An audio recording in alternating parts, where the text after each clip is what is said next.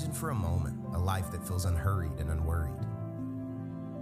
A life of patience, peace, and freedom from the obsession over others' opinions of you. A life of genuine humility that serves without keeping score. A life free from secret sins and resentment. Do you believe a life like this is possible? You can become a different kind of person, different set of values. Jesus is inviting you to follow him. Are you ready?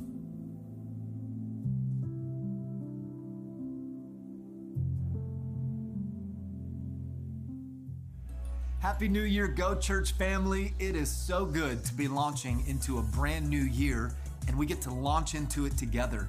And listen, whatever campus you call home here at Go Church, whether you're a part of our West Side Atlanta campus family, or maybe you're a part of our Germantown, Maryland campus family, or perhaps you attend our broadcast campus right here on the south side of Atlanta, here's what I'm believing I'm believing that this year, 2023, is going to be the year of God's miracles. As a matter of fact, Deeper 21 officially starts today. This is where we commit 21 days to prayer and fasting. And I'm believing, again, with great faith, that we're going to experience God's miracles all year long. And I'm inviting you and challenging you to join us in person for Deeper 21, Monday through Friday, 7 a.m., Saturdays at 9 a.m., one hour of worship, devotion, and prayer. Now, today, one of my dearest friends, Pastor Jason Isaacs, is bringing the word. He and his wife Andrea, they pastor Hope City Church in Louisville, Kentucky, and he's the author of this brand new book called Deep Change. It's an awesome book, a life changing book, and we're using this book as our sermon series for the month of January. So I know that today's word is going to be powerful. I know that this book is life changing and powerful. So, all right, Go Church family, at every campus, I want you to stand on your feet. The Bible says that we should give honor where honor is due. So, would you put your hands together? Let's hoop and holler, make some noise for my friend and yours, Pastor Jason Isaacs.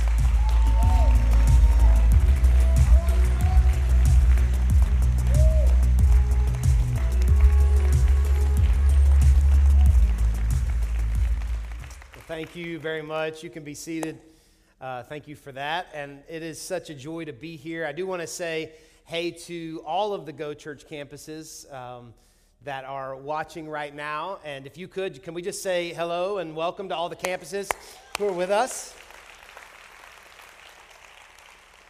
It, uh, it really is a joy uh, to, to be here and to speak at Go Church. I've been here on some Wednesday nights, uh, never been here on a Sunday and have always wanted to be here on a Sunday. Um, matter of fact, several years ago, uh, Pastor JC and I have been friends for a long time, and several years ago, I called uh, Pastor JC and I said, "Hey, I, you know, I really feel like I've got something powerful I'd like to share with your church on a Sunday.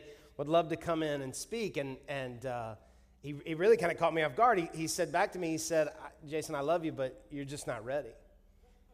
And I, it, I yeah, it caught me off guard and.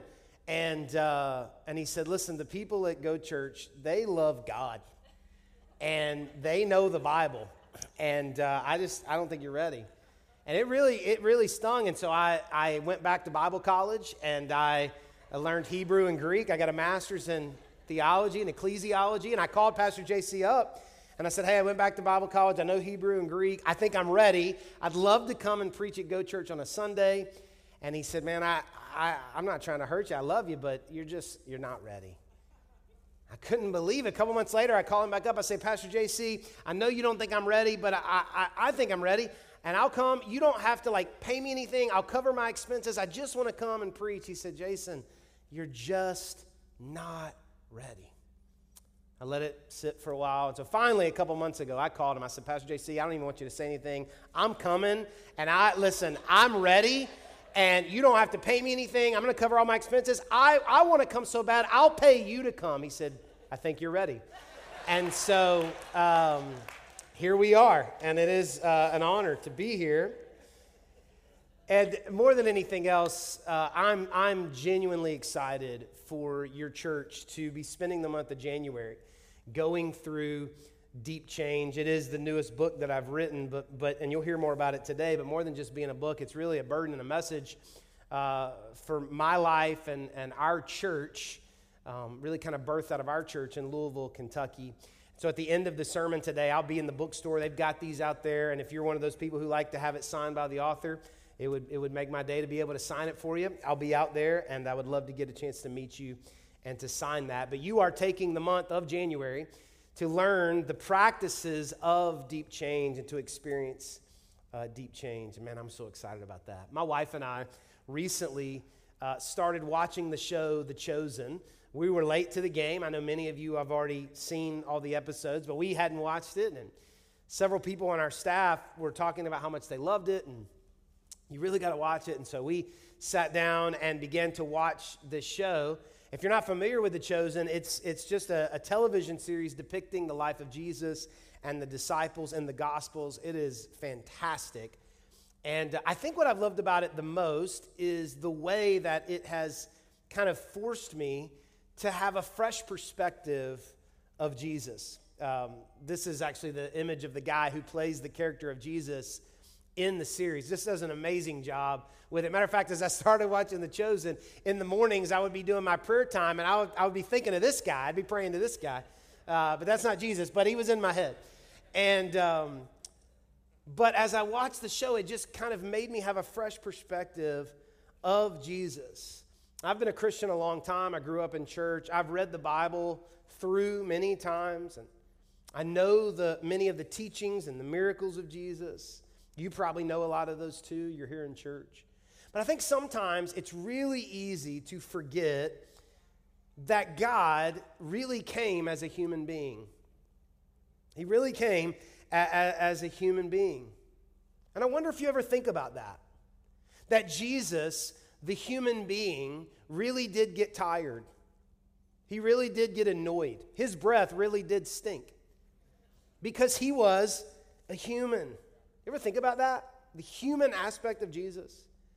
It's so easy to make Christianity about beliefs and about morals and principles, and I get that. But to be a Christian, fundamentally believe you, you believe, being a Christian, you believe that God came as a Middle Eastern man just about a little over 2,000 years ago and walked the earth and he taught and he healed and he modeled a way of life and he died for our sins. You believe that. If you're here and you're a Christian, whether you know it or not, you believe that, that God came in a human body.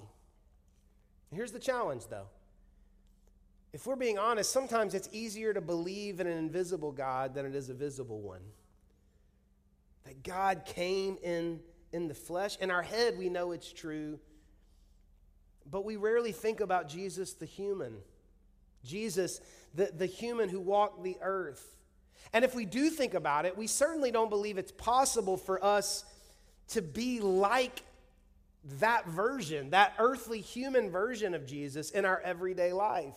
I mean, he was God after all, and we don't think of him as, as a person. And we think, well, he was sinless, and, and we're not. So, yeah, I can try to be a little more kind, or I can try to not get angry as much, and, you know, WWJD. But I, when I talk about being like Jesus, I'm talking about something more than that. I've been thinking about this a lot lately. What would my life look like and feel like if I was more like Jesus the human? I mean, in the normal everyday stuff. And that's really at the heart of what deep change is about. Is I want and my prayer for you over these next several weeks is that it would begin this journey that the Holy Spirit would come into your heart and in your life and remake you at the deepest parts of who you are into a new kind of person that looks and sees and feels and responds more and more like Jesus would if he was in your exact circumstance. Not God up in the sky, not the Spirit in the services, but how would Jesus respond and think and feel and act if he was in my exact circumstance? I want you to think about that. It's easy to think about, you know, what would Jesus do in the action, but what would Jesus think? What would Jesus feel? How would Jesus respond? How would he see? In normal everyday stuff, nine to five. I, let me give you a couple of examples. How, how would Jesus, maybe you've never thought about this, but how would Jesus feel or act or respond at his kids' travel sports tournament? And I've thought a lot about that question because all my kids play sports. I've got four amazing kids. They're all good athletes. The oldest one plays travel soccer. She's very good. And, and so she's a freshman. She just started, she, she started, made and started on the varsity team. Proud, humble brag there about dad. And man, I, I, I love to watch her play. And I thought about this. Okay, if Jesus were, were in my exact circumstance, how would he act? I don't think he would be like in the parking lot praying. I think he would be watching I think he would be joyful. I think he would care. I think he would want her to play good. I think he would want the ref to make the right calls. Come on. I don't think he would be like, hmm, in the parking lot. I think he would care. I don't know how much he would care. Probably not as much as I care to an unhealthy degree. But I do, I do wonder about that. Is it possible for me to be like Jesus on the sideline of my kids' games? And not just that I want to yell, but I don't because I bite my tongue because I'm going to be like Jesus, but I want to be the kind of person who doesn't want to yell. I want to be the kind of person who knows it matters, but it's important, but it's not the most important thing about me. I want to be that kind of person. I think Jesus would be. How would Jesus feel or respond on social media? I think about this a lot. Like, would he have a smartphone? I don't know. And I'm not saying that as like a guilt thing. He, maybe he would. He probably, I don't know. But I have a smartphone and I have social media. So if Jesus were in my exact circumstance, how much, what would his screen time allotment be? I don't know. I don't know. I think he'd have one or something. Let's make it even more plain than that. How would Jesus feel doing his taxes? He's doing it. He's putting it in, and he, and you know, I mean, there's certain buttons you can pick, you know, and choose, and you can. You know, how how would he feel? What about this one? How would Jesus feel doing the dishes? Again, going back to the show, watching, you know, Jesus cleaning up the fire that they made the last night or washing this. It's like, oh, yeah, he was a human. He did that. He did that. How would Jesus respond and act shopping for clothes with his teenage daughter. Come on, parents of teenage daughters. You know. If he was in my exact circumstance. So we're there, and we're looking for clothes that actually cover the entire body.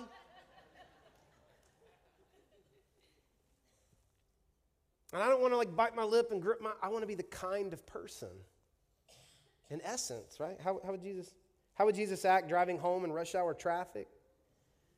How would Jesus feel when his in laws visited for the holidays?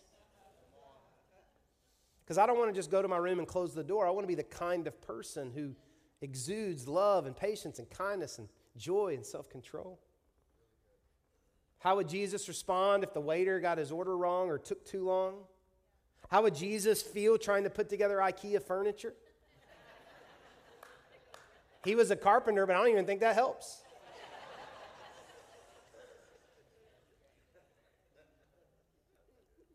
Jesus, the human, would do these things. And he wouldn't just act a certain way, he would feel a certain way, and he would think a certain way, and he would see a certain way.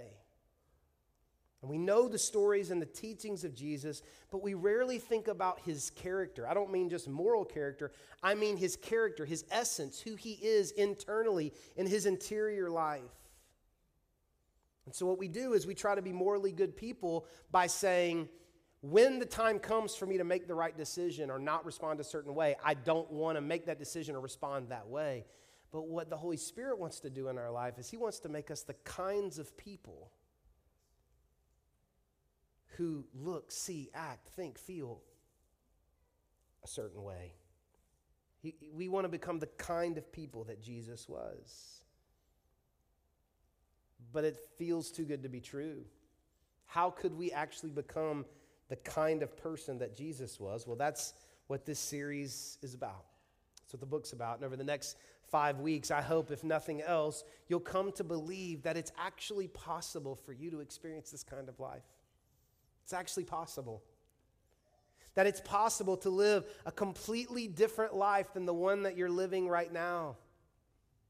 Not just a, a, a, little bit better version, a rehabbed version, a, a, a will powered version, but a completely different life than the one you're living right now. It's possible through the power of the Holy Spirit and practices that you're going to learn to, to be a completely different kind of person. And all of this started for me several years ago. The origin of this for me was when I read a, a quote, a famous quote actually, by C.S. Lewis. Maybe you've heard it, but I want to read it to you. C.S. Lewis said, For mere improvement is not redemption, though redemption always improves people. God became man to turn creatures into sons, not simply to produce better men of the old kind, but to produce a new kind of man.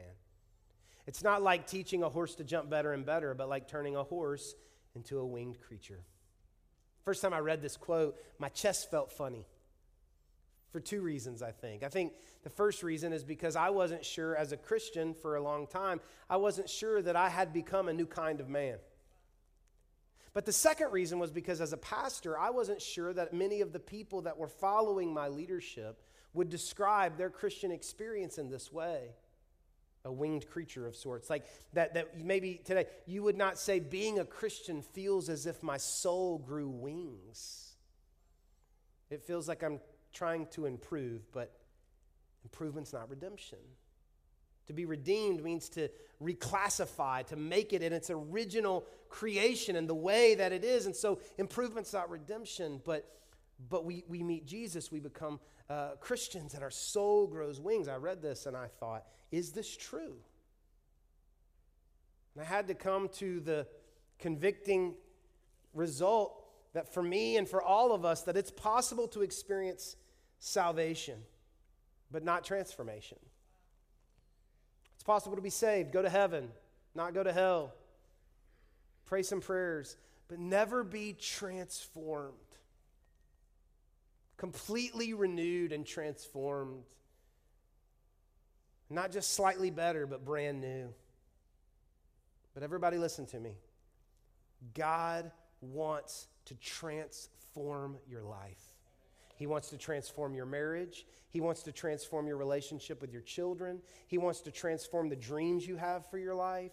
He wants to transform the feelings that you feel throughout the moments of your day. He wants to transform the way you think the world works. He wants to make you into a completely new, different kind of person. So I read this quote, so challenged.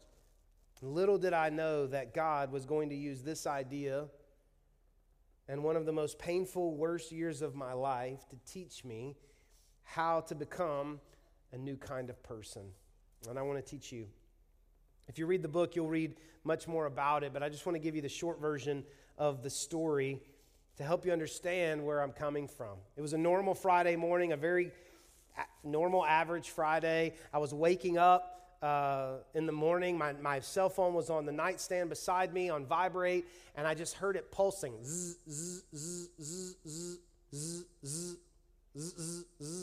It just wouldn't stop.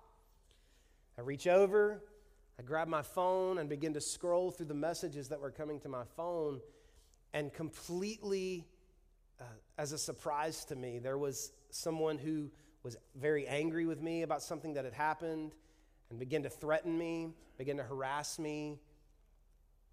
And I'd never experienced anything like this. And that experience on that Friday morning and the next few hours and days sent me into a six month spiral where I began to experience the worst fear and anxiety and depression that I had ever experienced. Not to make it more dramatic than it was, but it was a terrifying season of my life where I was certain that I was going to die.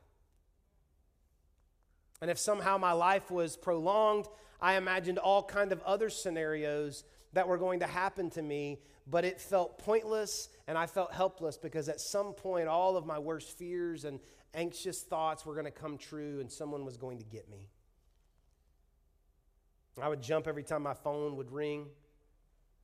I would jump every time the delivery man would drop off a package at the front door and I was sitting downstairs. Thought somebody was up there. I would go to stores and restaurants and I would sit in the parking lot as long as I could and wait for as many people to leave. I would go to Lowe's, the hardware store, and I knew they closed at 9, so I'd go at 8:50 and just wait for as many people to leave as possible so that I could go in because I knew that there would be somebody in there who was going to hurt me. I would have to preach on Sunday mornings. Matter of fact, I preached here on a Wednesday night during this season, and I, I, I had to I was supposed to preach on some Sunday mornings at my church, and I would go into my office and I would cry, certain that while I was preaching, someone was going to come through the back doors and hurt me. The lowest moment for me was when I was at the church on a, on a, on a weekday and I couldn't see exactly through the window what was happening, but I saw somebody coming into the church. And I couldn't see who it was, but I was certain in that moment that this was it and they were coming to kill me. And I sprinted into the sanctuary and I went and hid in the church sound booth under the cabinet. And I sat there with my hands around my knees and tucked into my chin, hiding, trying to be quiet, knowing that they were coming to get me, trying to catch my breath. It wasn't anyone coming to get me, but I was sure of it.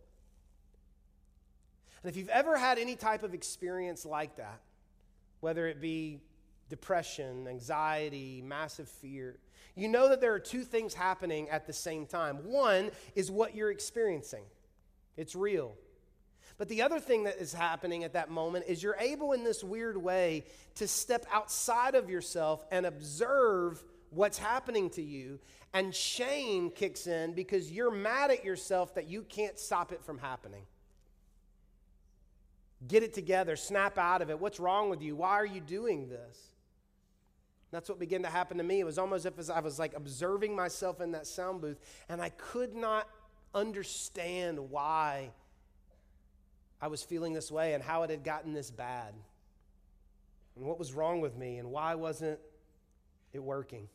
Why couldn't I figure out how to get out of it? All the strategies that I had used uh, in my life up to that point weren't working. Bible reading, church attendance, prayer, worship wasn't working. And for the first time in my life, I felt like I had a problem that my faith couldn't fix. I felt a mile wide and an inch deep. I was a, a 20 year Christian. And I had never been acquainted with my deepest fears anxiety, sadness, insecurities. My relationship with Jesus had never forced me to face the truth about what was happening beneath the surface of my life. I had always assumed that I was a relatively healthy, spiritually mature person. But I was forced in that season to take an inventory of my life, and I realized that my 20 years of Bible knowledge and church attendance had done very little to develop my interior life. I did not have the spiritual depth and emotional health that I thought I did. I had no awareness or language for what I was experiencing emotionally. I definitely could not sit still and be alone in silence with God. I was oblivious to my need for approval, the way my insecurities drove me to project a public version of myself. And at the core, I began to realize just how much I had used my faith to attain the life that I wanted instead of the life that Jesus wanted for me. And that experience drove me to search for lots of answers. Uh, uh, Peter Scazzero, in his, in his book, Emotionally Healthy Spirituality, he calls this, what I was experiencing, he calls this hitting a wall. He says that every Christian uh, throughout their life, three, four, five times in their life, will hit a wall of sorts. And it's not that you're not saved, but it's that the resources that you possess up to that point in your life are not the resources you need in order to get through what it is that you're going through.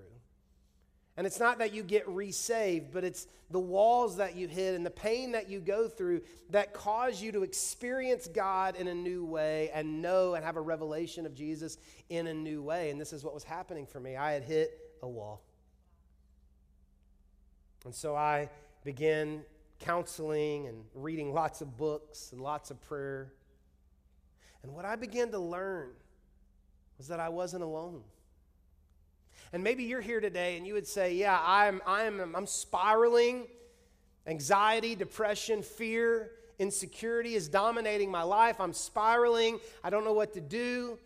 Listen to me, you're not alone. You're not alone.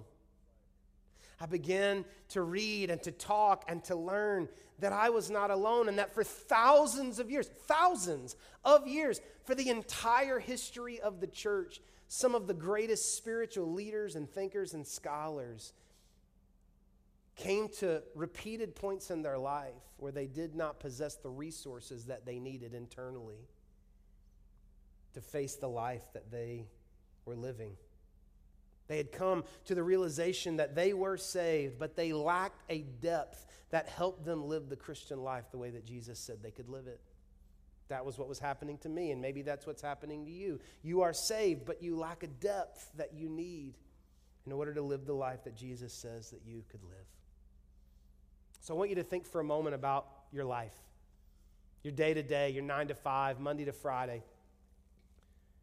Think about that life, your schedule, your relationships. And I want you to compare that to the life that Jesus said that you could live. In Matthew chapter 11, Jesus said, very famous passage, he said, Come to me, all of you who are weary and carry heavy burdens, and I will give you rest. Take my yoke upon you. Let me teach you, because I'm humble and gentle at heart, and you'll find rest for your souls. For my yoke is easy to bear, and the burden I give you is light. We probably know this passage, but we miss the obvious promise and opportunity in the middle of it that according to Jesus, there is a way of life that He can teach me, a way of life that He can teach me that feels lighter and easier to bear. And I don't know about you, but if Jesus is willing to teach me a way of life that is easier and lighter and easier to bear, I want to learn it. Anybody else want to learn it? I do. And so Jesus makes us this promise if you'll come to me and you'll let me teach you, I will teach you a new way of life. But sadly, for most Christians, we don't take him up on that. We don't let the Holy Spirit all the way in. We don't experience transformation or deep change. Instead, we usually try one of two strategies, I would say. Instead of learning a new way of life, we one strategy is, uh, especially as Pentecostals, I'll just pick on us for a little bit. One strategy, instead of learning this new way of life that Jesus wants to teach us, is we say, I don't need to learn a new way of life. We just choose enthusiasm. Our plan is to get excited enough and stay excited enough that we will just stay above the fray and live differently because we are excited. So we work hard to keep our passion up. But eventually that gets exhausting. Come on. I can't sing any more songs. I, can't, I can't pray any more prayers. I can't listen to any more sermons. Anybody ever get tired trying to keep it up? I remember growing up in church. I grew up in churches. We had really long church services. Anybody grow up in a church where like it was all day? And I remember my pastor would always say, "Isn't this wonderful? When we get to heaven, we're going to do this 24 hours a day." And I thought, "Oh my gosh, my feet are going to hurt so bad in heaven." I am thankful for the shorter worship sets now. I'm just saying. But here's what when you choose the strategy of enthusiasm, can I tell you what happens? Shame. Because eventually you can't keep it up and you're not as excited as you need to be, and you're not able to love God enough to stay excited, and everybody around you seems to be excited, so you feel ashamed because you must have done something wrong, didn't do enough. That's one strategy. But on the other side of enthusiasm is the strategy of knowledge. Instead of learning a new way of life, this strategy assumes you can read enough books and you can learn enough information to be a different person, enough head knowledge. I've done both. Can I tell you what happens when you go the knowledge strategy? You do learn a lot of new stuff. And what happens is you eventually get so prideful because you look at everybody who doesn't know as much as you and you think everybody's stupid and you're brilliant. And so instead of learning a new way of life, we say, I'm just going to stay fired up for Jesus or I'm going to be really smart. And neither one changes us at the deepest levels of our life. Of course, there's nothing wrong with enthusiasm or knowledge, we need it. But you've probably learned by now those things do not change you at the deepest levels of your life.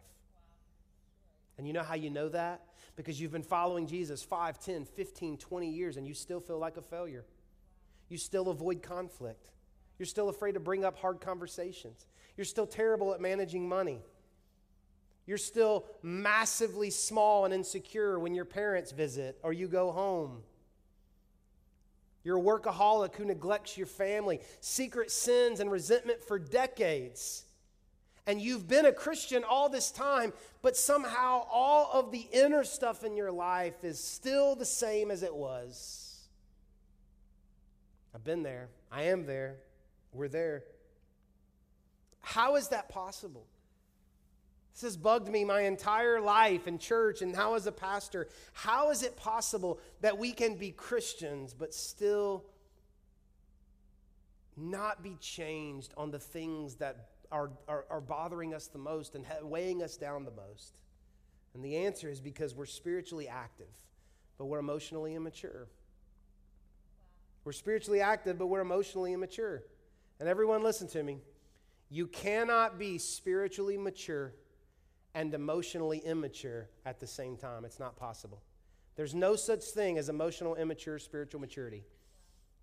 That was a tongue twister. Let me say it again. There's no such thing as emotionally immature people who are spiritually mature. It's not possible. And so that's where deep change comes in. That's where deep change comes in. It's, it's when spiritual depth and emotional health converge when change begins to happen in the deepest parts of your soul. You have to have spiritual depth and emotional health. And this is a way of life that Jesus longs to teach you that makes life lighter and easier to bear. And when I say spiritual depth, I mean things like actually being converted to a Christian, experiencing God's love, practicing spiritual disciplines, knowing spiritual gifts, and having the right doctrine and theology. Those things are very important.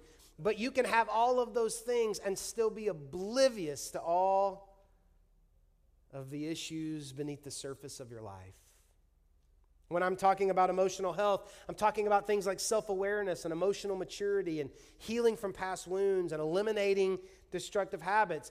And we can't just have that because without spiritual depth, it's just therapeutic, it's just self help. We have to have both. But oh, when we know the right stuff about God and we learn the right stuff about ourselves, Holy Spirit begins to change us at the deepest levels.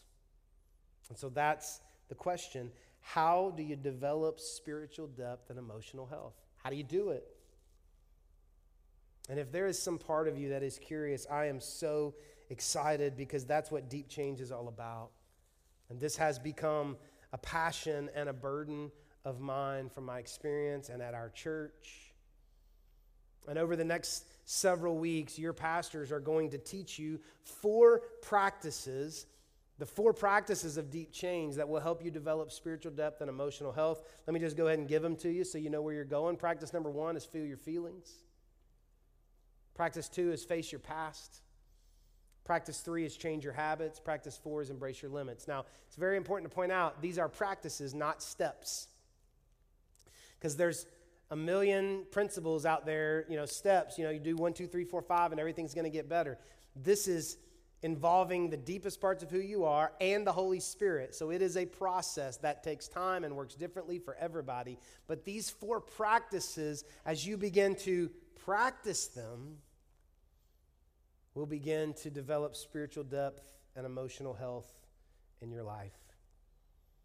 And so, my prayer has been that God would allow me to get in front of as many people and get this book in front of as many people as possible to help them to experience spiritual depth and emotional health. And I don't know what God has in store, and I don't know how many different ways He's going to allow us and this ministry to do this.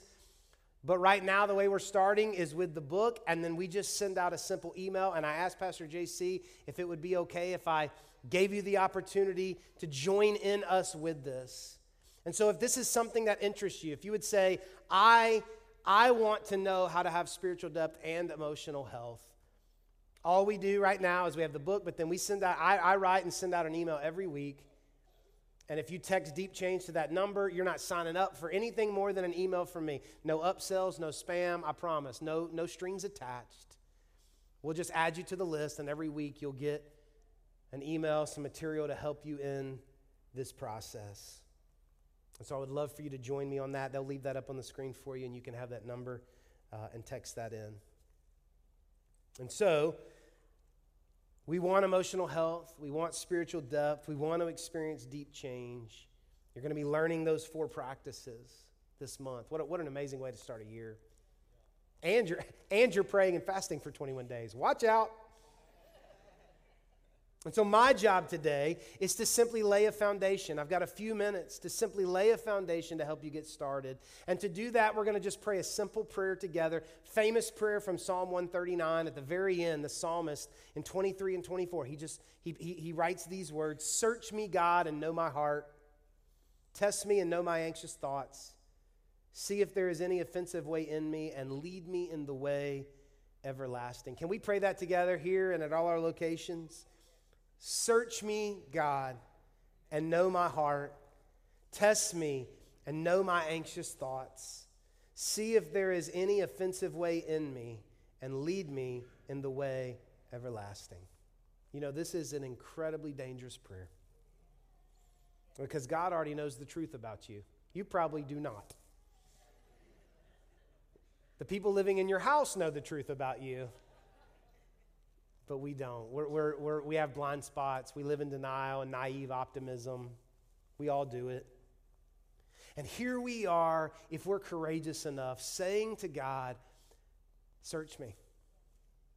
Come all the way in. Come all the way in. And point out the things in me that I need to know. And what I love about God is that, as dangerous as this is, I mean, do you know how many things he could bring up?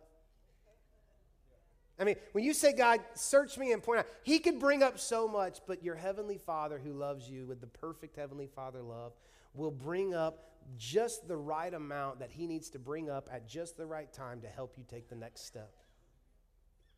There are so many traumatic experiences from our past in this room. There's so many things that we don't even know about, some things we've buried And the Holy Spirit's not going to overwhelm you with that. But just the right amount, at just the right time, He helps you take the next step, the perfect pace. And so here's what I believe is going to happen. I've experienced it. I've helped dozens of people walk this road that you're about to walk. As you invite the Holy Spirit all the way in, and He begins to peel back the layers of your soul, you begin to feel your feelings and face your past and change your habits and embrace your limits. He's peeling back the layers of your soul. You're going to feel ashamed or embarrassed or afraid, and everything inside of you is going to want to pull back and run to enthusiasm or knowledge. Ooh, I don't like this. I don't like this. What are you doing, Holy Spirit? I don't like this. Well, you invited him in and you asked him to point out anything, and he's going to begin to do it, and it's going to freak you out. And you're going to want to run to enthusiasm or knowledge. Don't do that. Don't do that. Stay right there. Stay right there. I love the way Thomas Keating describes this experience. Keating, I think, probably said it the best when he said, As we progress toward the center where God is actually waiting for us, we are naturally going to feel that we're getting worse. This warns us that the spiritual journey is not a success story or a career move, it's rather a series of humiliations of the false self. here's what he means he means that you know, there's this myth that the longer you serve God, the easier it gets, and I guess in some ways it does, but it's not any less humiliating. Because as the Holy Spirit begins to peel back the layers, you say, I, I can't believe I'm this kind of person. I can't believe I feel these ways. I can't believe I'm this jealous. I can't believe I'm this insecure. I can't believe I care this much what people think about me. I can't believe I'm this judgmental. I can't believe that I. And it's all of these layers of our life, these personas that we created at a young age because we wanted to be loved or affirmed or impressive or whatever it is. And we've built our life on all of these false versions of who we are, and it's not who God says we are. And as He begins to peel it back, we're humiliated and ashamed and embarrassed. And it's at that moment that, that you can't believe that God could even love somebody like you. And that's the moment when maybe for the first time in your life you believe the gospel. That you are more of a sinner than you ever believed that you were, but you are more loved and accepted by God than you could ever comprehend. Amen. Ever comprehend.